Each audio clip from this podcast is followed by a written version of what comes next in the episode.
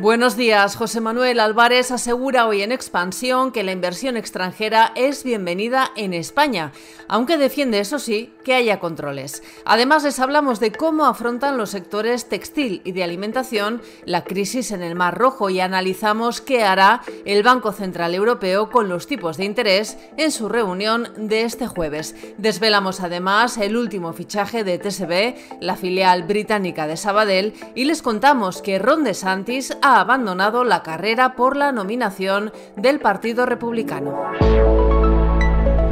Expansión publica hoy una entrevista realizada en Davos con el ministro de Asuntos Exteriores, José Manuel Álvarez.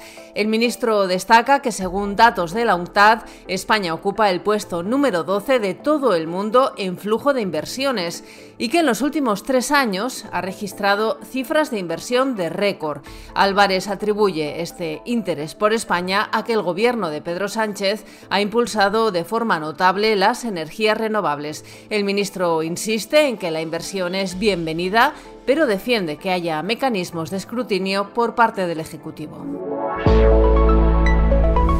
Hablamos ahora de la crisis en el Mar Rojo porque las empresas de los sectores de alimentación y textil de España están preocupadas, aunque no ven, eso sí, motivos para la alarma. La ruta por el sur de África amplía los tiempos y los costes de transporte y eso está llevando a las empresas a anticipar compras y acumular inventarios ante la posible extensión del conflicto. Una decena de empresas consultadas por expansión de diferentes segmentos de negocio descartan que la crisis vaya a producir rupturas de stock y escasez de materias primas.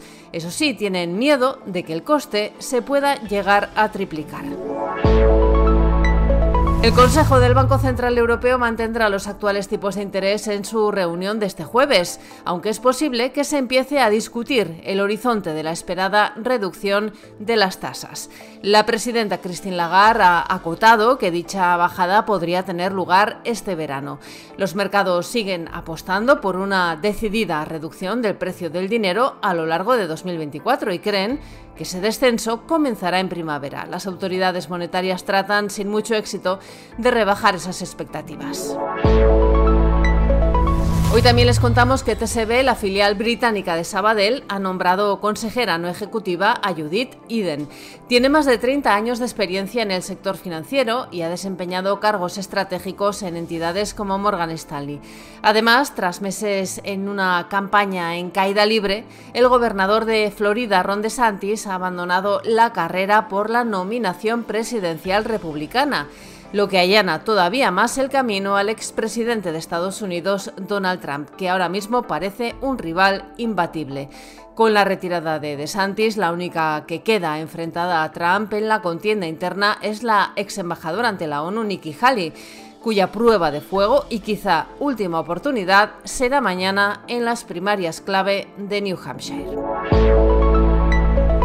El presidente del Gobierno y secretario general socialista, Pedro Sánchez, reúne hoy a la Ejecutiva Federal del PSOE tras su remodelación, con novedades como la incorporación de la diputada por Burgos, Esther Peña, como portavoz del partido y el fichaje de la vicepresidenta tercera del Ejecutivo, Teresa Rivera y el Congreso celebrará esta semana hasta 14 comparecencias de ministros que acuden a sus respectivas comisiones parlamentarias para explicar cuáles serán las líneas generales de sus departamentos en esta legislatura, aunque también se enfrentarán a preguntas sobre la amnistía, la inmigración o la atención primaria en la sanidad. Será la vicepresidenta segunda del Gobierno y ministra de Trabajo, Yolanda Díaz, la que abrirá este calendario de comparecencias hoy mismo a mediodía. Y en la bolsa el IBEX 35 arranca esta nueva semana en los 9.862 puntos.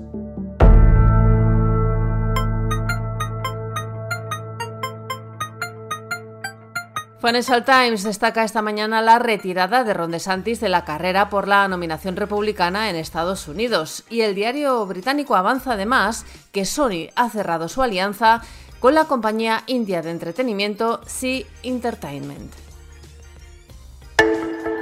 Estos son algunos de los asuntos que van a marcar la actualidad económica, empresarial y financiera de este lunes 22 de enero.